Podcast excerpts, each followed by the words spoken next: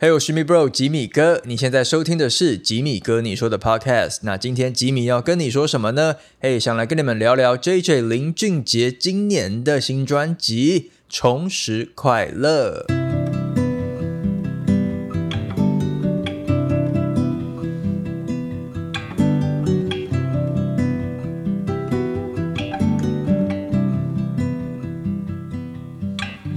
好的，欢迎回来，吉米哥你说的 podcast。那最近呢，会有一连串的这些，就是关于一些专辑的这个听后感啦、心得分享的主题哦。那是过去比较少有做这样子的东西，过去可能都是呃整理一些呃比较特别的那种什么什么呃，可能什么冷门歌啊，然后什么什么什么风格的歌啊，或者是什么一曲双唱啊、翻唱啊那种东西。那最近呢，我觉得想要在呃介绍一些比较近。起一点新一点的今年的新的音乐哈，那也都是一些呃，可能大家可能比较不会那么主主动的去 follow 的东西，那或者是相对小众一点的，然后而且比较多会是男歌手，比较少会出现在我的 YouTube 频道的，那我会把这些类型的作品呢，就放到 Podcast 这边来跟大家聊。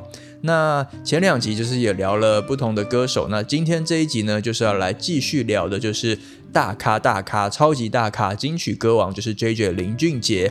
那这张专辑呢，叫做《重拾快乐》，其实在今年的四月就发行了，而且如果你们有仔细的去观察他这张专辑的发行时间呢，他真的是很用心的去选择，就是一定要在四月发。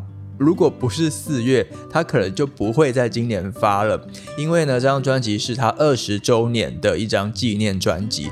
他出道是在二零零三年的四月的第一张首张专辑叫做《月行者》哈。那当那一年隔年啦，他就也拿下了金曲新人奖哦，所以是意义重大的一张啊，就是《月行者》，然后包含今年的这一张二十周年的《充实快乐》，所以对他来讲，哇，唱歌唱了二十年，很不。简单呢，我们竟然听林俊杰，看林俊杰已经二十年了耶！这个这小孩都成年了哈，都成年礼了哈，都上都已经上大学了。好，那这张专辑呢？呃，既然他标榜的是这个二十周年的一张纪念专辑，那想必想必大家一定都会很好奇，说呃可能会有两种声音哈，因为毕竟他你看出道那么多年了，然后也唱过那么多歌，呃写过那么多歌了，到底还有什么东西好说的？好，所以第一个。呃，大家心中可能会冒出的疑问就是：你还有什么话想说吗？好像什么记者在嘟麦，有没有嘟嘟那个嫌疑犯的麦，说你还有什么话要说吗？这样子。好，那歌迷、观众、我们粉丝可能也都会有这样子的一个 question question mark 在你的心中，就是哎，林俊杰二十年了耶，你到底还有什么话没说的吗？还有什么歌没唱的吗？好，那可能是第一个第一个疑问。再来就是。你跟以前有什么不同吗？你以前做过那么多的尝试，那么多的风格曲风，然后各式各样的快的、慢的、抒情的、舞曲的、摇滚的、呃中国风的哈，什么都做过了。那电子的也做过了。那还有什么想呃和以前有什么样的不同？所以今天呢，可能也从我个人的一个观点来跟大家聊聊，分享一下哦他的这张二十周年纪念专辑《重拾快乐》。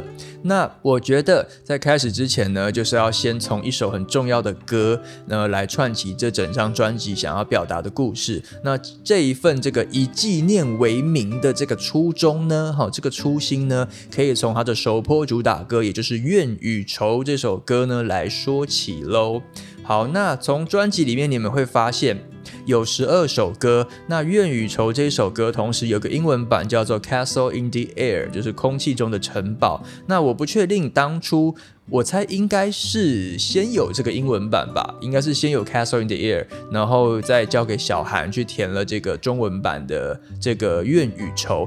那 Castle in the Air 有一首有一句歌词叫做 Dust and Ashes，好，那就是这个尘埃哦，那就是这个尘埃的东西，这个烟雾与尘埃呢，就会让人想到他的成名曲《江南》哈，圈圈圆圆圈圈的我啊对，乱唱一通的那个江南烟雨中，江南烟雨中，好，那小韩呢就从这个 Dust and Ashes 的这个烟雨，然后呢再延伸出了这个中文版的怨与仇，其实也是跟他当年的那一首就是红遍大江南北、红遍整个华人世界的江南做一个呼应。哦，所以也许有些人你们可能不知道，其实怨与仇的作词人小韩其实还有这一番心思啦。我自己的感觉是这样。哦，这其实也是我个人的猜测，也许根本没有，也许我自己脑补太多，也有可能，但我自己有这样的一个联想。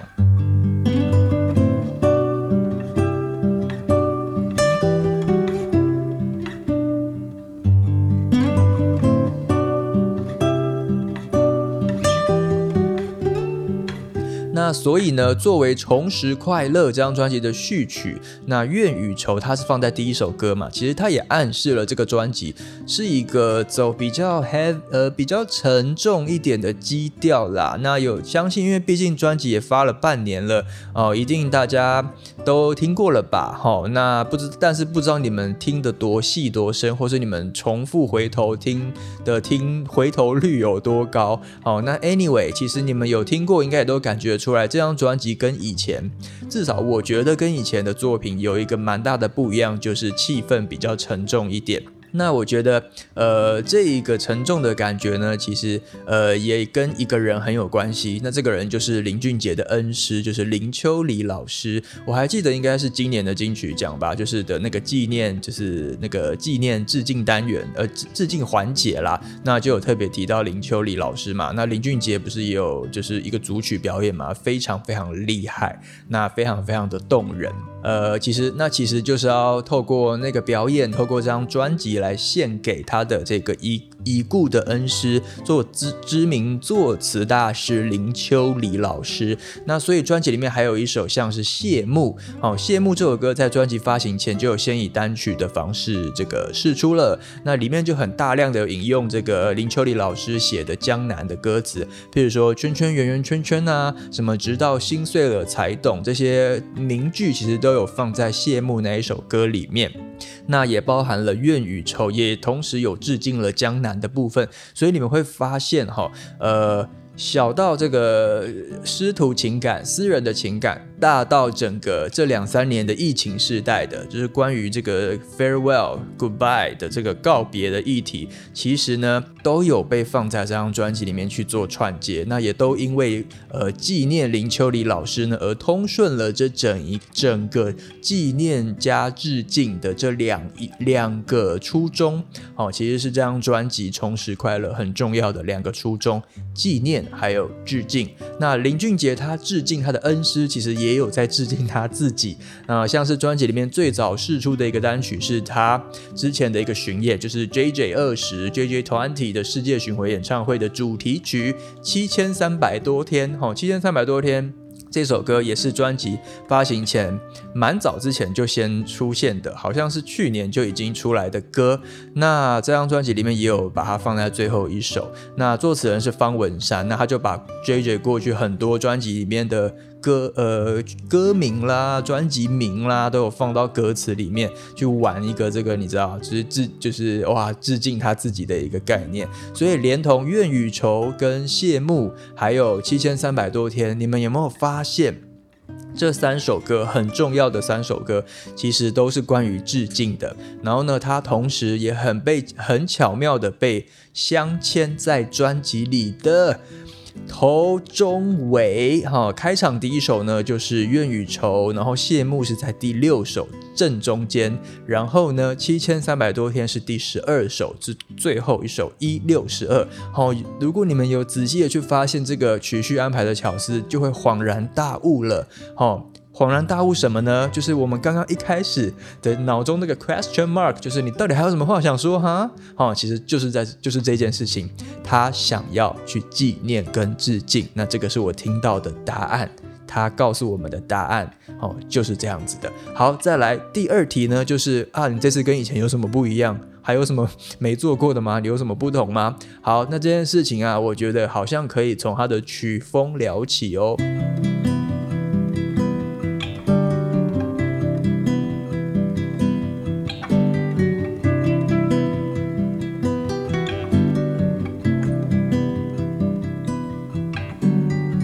聊到了曲风这件事情，哇，我很有感觉，我很有感觉，因为我记得他刚出道的时候，像是这个呃《月行者》里面就会有那个什么会读书会读书还是什么，就就是我跟会读书那个歌，我觉得就是有点调皮，然后又有一点青涩，然后又有一点尴尬，好，然后到了第二章《第二天堂》就。还是有一些奇奇怪怪的尴尬歌，譬如说豆浆油条啊，还有那个什么美人鱼吗？对不对？大家还记得吗？哦，还有什么子弹列车？就是就是会有一些很有想象空间、很电玩感、很电动感或很漫画感的东西，包含它后来好多啦，编号八九七五七里面还有布木乃伊，好，然后还有再来就是曹操那，曹操这个时候他整个身世。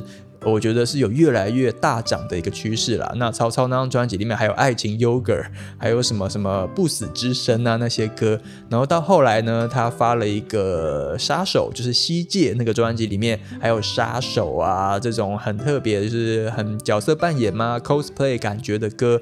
一直到后来，他还有跟 MC Hot Dog 合作，然后还有跟蔡卓妍合唱《小酒窝》。然后这个时候他也有唱什么黑武士啊，什么最刺壁呀，最最刺壁最。赤壁啊，这些歌，所以你们会发现哦，我刚刚讲错了一个事情，是 MC 哈道是在后来的呃那个一百天第几个一百天那张专辑里面有合作了一首加油跟 MC 哈道，然后那张专辑还有一个很红很红很红我也很喜欢的歌是那个我们背对背拥抱，好那个也是在。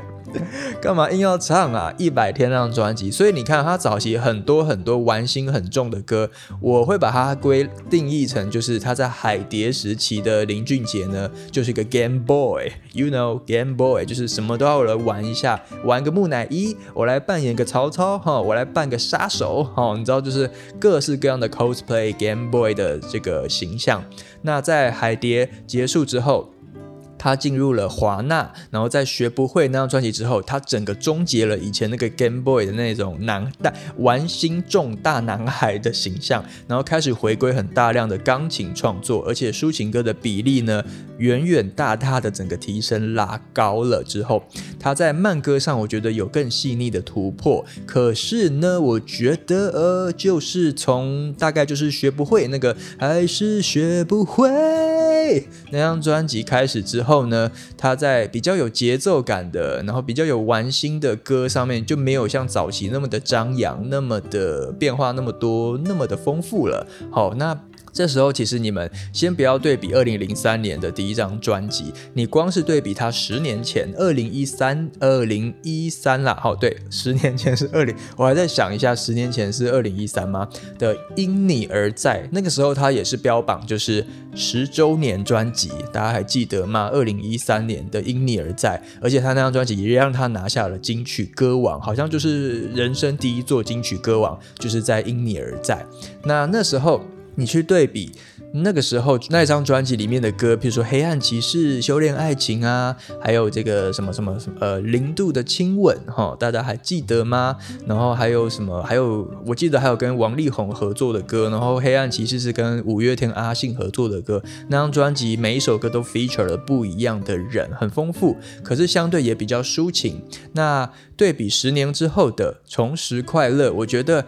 重拾快乐的音乐性呢，又在更收敛了，更收收收收收哈。虽然里面还是有一些比较轻快的曲目，譬如说像逆光白，还有黑色泡沫，然后还有你都在，好，你都在，好像本来是先以一个。呃，英文的方式的一个和呃试出，然后后来又变成了有中文版。然后黑色泡沫好像是在讲一个很他很爱喝黑咖啡这件事情，在讲咖啡。反正 anyway 就是有一些轻快的歌去调剂、去润滑这张专辑。可是整体来讲，我觉得这些歌都还是比较保守的，就是整张专辑的抒情的比例还是比较高的。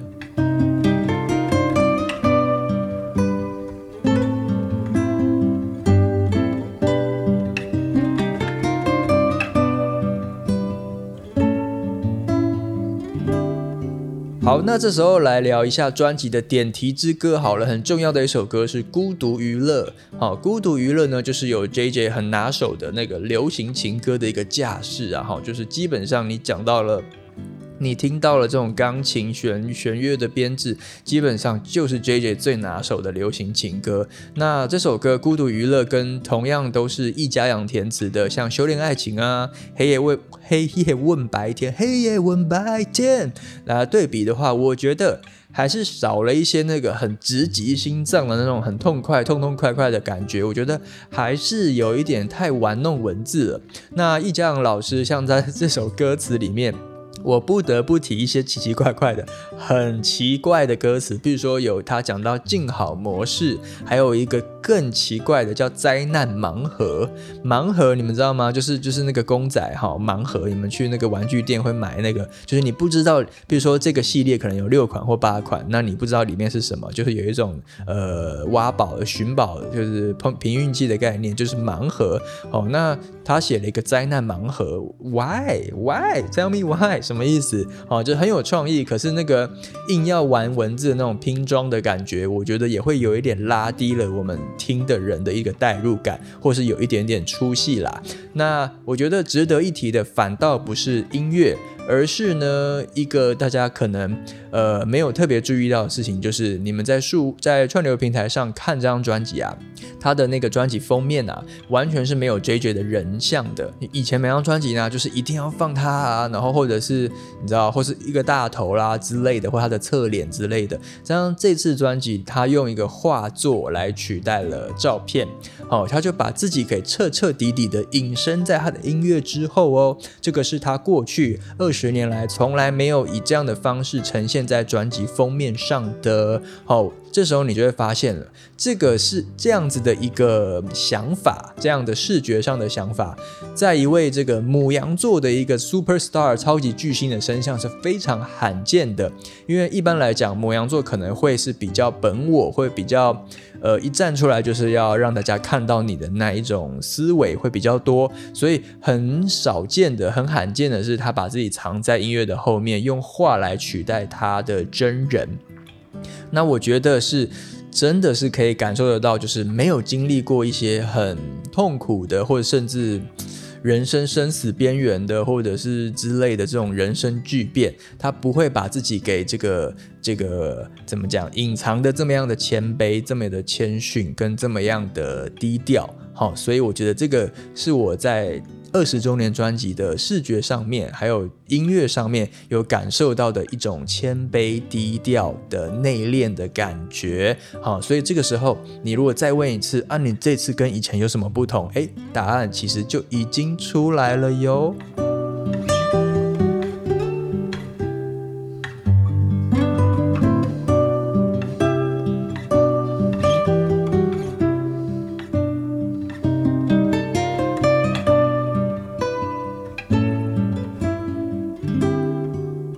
那我想到了一句注解，是蛮适合作为我今天分享的一个主题概念，就是要够不快乐才能够重拾快乐。哦，因为重拾就是你曾经拥有过，但是你也失失去了，所以你想要再把它重新拾回来。所以你要重拾回来快乐这件事情，就代表你现在一定是不快乐的。那到底要多不快乐，你才有才会有这样子的一个起心动念，跟这个冲动，跟这个 idea 会想要去重拾快乐？要不然，如果你其实过得就是也是顺顺的，就算没有很快乐，但是也没有多不快乐，你根本不会想要去重拾快乐。懂吗？你们懂这个逻辑吗？很简单，很好理解啊。所以要够不快乐，他才能够去重拾快乐啊。那作为一张这个象征他出道二十年的一个重点之作啊，那重拾快乐竟然呢是如此的出奇的清淡，清汤挂面。我发现今年呢，很多这个这个怎么讲，华语乐坛很。指标性重重一重点歌手的这个回归之作，或者是久违的发片之作，都蛮清淡的。你们看，像梁静茹的《迷路》，是不是整体来讲也蛮清淡的？当然了，也有一些歌手做突破，比如说像戴爱玲啊，啊，或者是一时想不到。反正我觉得很多歌手，像包，其实光是林俊杰跟。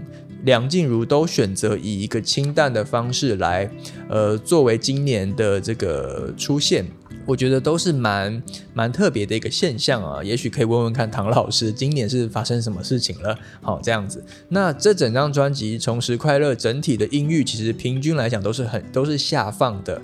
我觉得大概是落在了以前的 J J 啊，很不常出现的一种。我觉得是相，其实好像也是好事，就是是一个比较亲民的一个地带，落在一个比较亲民的地带。因为以前的林俊杰的歌真的是，哦哟，真的是妖修哦，真的是。KTV 都不好唱哎，即便是江南，其实到后面你也会唱的有点吃力，更不要说什么学不会啊，还有什么第几个一百天也想刚热恋好之类的，或者是什么呃那个什么修炼爱情的悲欢好，那反正这个 key 都超级爆干高的，到底是想要逼死谁？我就问嘛。好，那所以呢，这这张专辑的音域整体是下放蛮多的，我觉得可能如果你们好好的就是去练一下，其实应该是可以在 KTV 好好发挥的哈。比如说怨与愁啊、孤独娱乐啊，哦，你们应该是可以驾驭的来，应该不会太太太太太困难啦。那我们很熟悉的这个 J 式的那种高音啊，就就是你知道。突破人类就是不是我们我们这些你知道死老百姓能够唱到的高音，其实也都大概只惊鸿一瞥的出现在一些歌里面而已，像是孤独娱乐其实也有高音。然后还有像自画像也有，还有就是如果我还剩一件事情可以做，其实也都有一些高音，可是就不是那种整首歌一直在维持在一个很 hyper 的状态。好，那我特别特别想要推荐就是刚刚有最后提到这一首歌哦，就是如果我还剩一件事情可以做，我是我觉得如果要选这张专辑我最喜欢的一首歌，我会投给这一首歌。我觉得它的词啊、曲啊、编曲啊，其实都还蛮抓耳的，都还蛮舒服，都还蛮好听的。然后作词人呢也是小。那我觉得小韩写的歌词啊，很值得这个细心的去这个品味啊。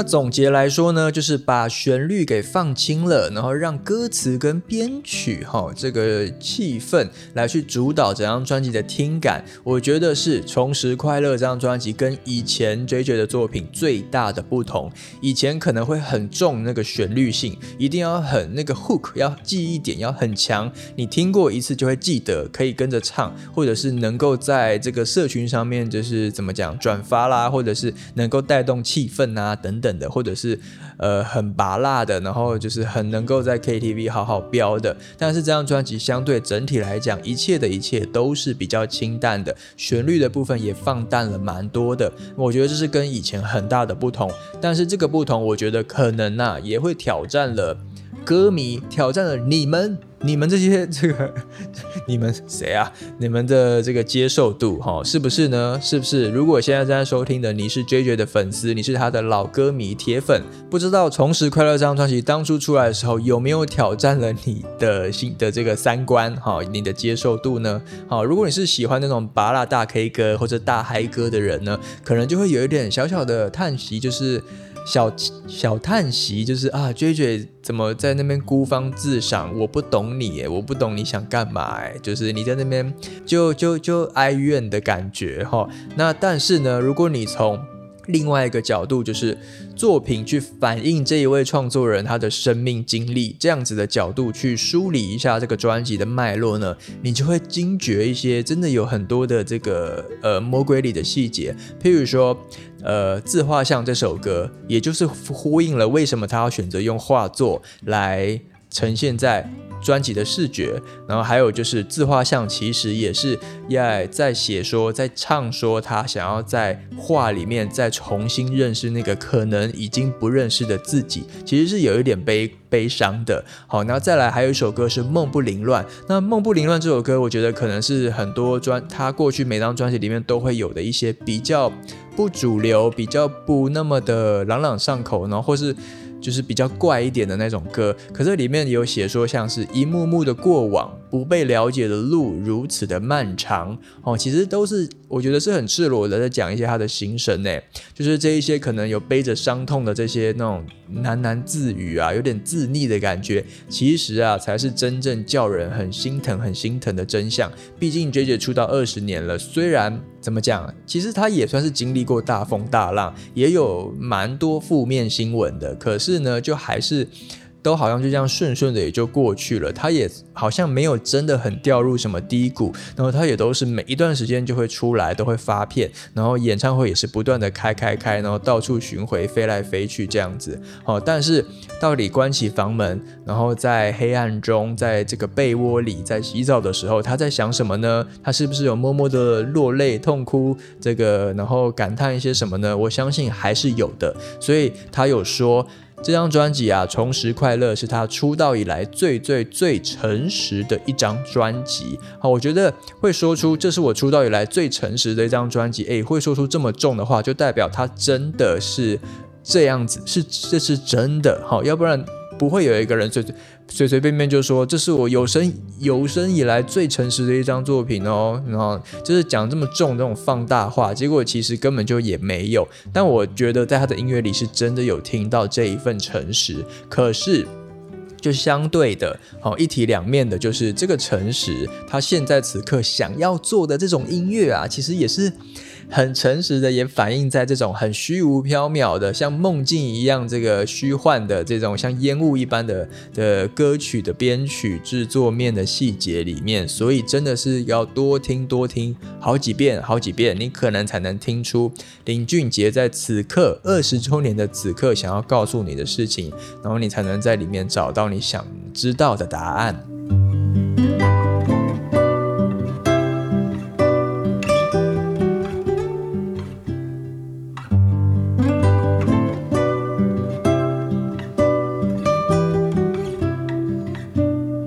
其实也蛮荣幸的。林俊杰那时候发行这张专辑之后呢，有在这个士林的一个忘记那个场馆，就是士林也是有一个表演场馆，它外形很特别，很像是一颗球的，我忘记它的名字了。然后呢，那时候他有办了一个新歌的首唱会，然后那个是不对外开放给一般路人甲乙丙丁的，就是他只有受邀的可能人啊，可能是媒体啊、记者啊、DJ 啊、媒体人，然后圈内的人或者。是像我们这种人，哦，可能也都有受邀出席。反正 anyway 那一次呢，我就有去，然后他就在几乎唱了很多很多新专辑里面的歌，然后呢也有唱一些以前的经典，然后还有。带舞群啊，带 band 啊，反正这一切就是一个小型演唱会的规模在执行的。然后他这一套表演后来好像也有搬去其他的城市，海外也继续有去巡回。但是在台北是他的首站，因为台湾是他出道的地方，对他来讲一定第一个 beginning 好，第一站一定都是要留给台湾，留给台北的，这个是绝对的。很多歌手都是这样子。那那时候我去看了，真的觉得哇！这不是我第一次人生看林俊杰的表演，我以前呢有在小巨蛋看过他的 I M 那个巡回演唱会，很久了吧 I M 哦，然后那时候还在发，哎，我查一下哈，修蛋姐嘞，那时候他是发 I M，那个时候是。哪一年？那我的老天爷呀！二零一零年的时候吧，I N 那时候，那时候才发完一百天，然后还有就是那一年他发了那个他说那张专辑哈，等不到天黑，烟火不会太完美。哦，那个时候，那我真的觉得很惊艳。因为那张那场演唱会，那场演唱会的细节我已经全部忘光了，但是我唯一记得的就是他唱现场真的就是行走的 CD，就是跟 CD 一模模一样样，完全就是。人家说什么行走的 CD，以前你没看过林俊杰的 Live，你真的可以先画个问号，或者打个折扣，或者是觉得你在那边浮夸，你再继续浮夸没有关系啊。可是你真的去看过他的现场的演唱会，或是任何 Live 的表演，听过他现场那那个口一开啊，那个嘴巴一开啊，那个牙齿一露出来，那个舌头一弹出来啊，就是 CD。就是 CD，虽然现在的人没有 CD 了，但就是你的 Spotify，就是你的 Apple Music，就是你的 KKBox，哦，真的是一模一样的，很厉害，很屌。这一次呢，在看了这个小型的这个新歌首唱会，一样很惊艳，就是觉得哇，怎么会？他的我很想要，就是。解剖他的喉咙构造，到底里面装了什么啊？里面是不是自带引擎、自带马达，或者自带很多弹簧？怎么可以这么游刃有余，然后这么说飙就飙，然后说上就上，说下就下，说转就转，然后一切都可以。控制的这么完美，真的很了不起，也难怪他可以得到金曲歌王。我真的觉得他是实至名归，而且还晚得了嘞。他早在海蝶时期可能就应该要得了。好，反正呢，我觉得他在音乐的成音乐圈的成就，是我不用再赘述，也不用再吹捧了哈。他已经是大家公认的很会唱、很会写，然后这个唱呃各方面唱作俱佳的全能型的歌手。所以今年听到他的这张专辑啊，其实虽然一开始是有一点小小不。习惯有点 surprise，然后或者很多歌迷可能会有点小小失望，觉得怎么不像以前那那么让人振奋或惊艳？但我觉得你们仔细的去感受吧，仔细去听，而且要搭配歌词去感受，我觉得你们会听到他想要告诉你们的事情。那总结一句话就是，所谓二十周年的纪念啊，或许呢也只是他愿终于愿意坦诚悲观大于乐观的一个完结。好，所以当有一天终于不必再强装快乐的时候，才能够真正的重拾快乐哦。好啦，那今天就是要跟大家分享九九林俊杰的二十周年的专辑，就是今年四月发行的《重拾快乐》。那希望听完这一集呢，哎，你们可以再去串流，再去点来听哈。毕竟也过了半年了哈，你可能也已经忘记这张专辑的歌了吧，对不对？好，再去回味一下，说不定又有新的感触啦。那如果你喜欢今天这集的话呢，也欢迎帮我这个呃按赞、订阅、分享，反正就是跟 YouTube 讲同一套啦。但是呢，我的节目记得要帮我追踪或是关注起来。好，那。那之后有新的单集呢，也都可以收到通知啦。那记得呢，呃，要帮我赞赞赞，好，赞赞赞很重要。然后呢，如果可以抖内的话，也都可以抖内一下啦。好，那也顺便先谢谢大家在梁静茹那支影片给我很多很多很棒、很很感动的回馈哈，我都看到，也都收到了。那先谢谢大家哈，刚好利用这一集，好，趁乱感谢一下。那吉米跟你说的 Podcast，我们就下集再见了，拜拜。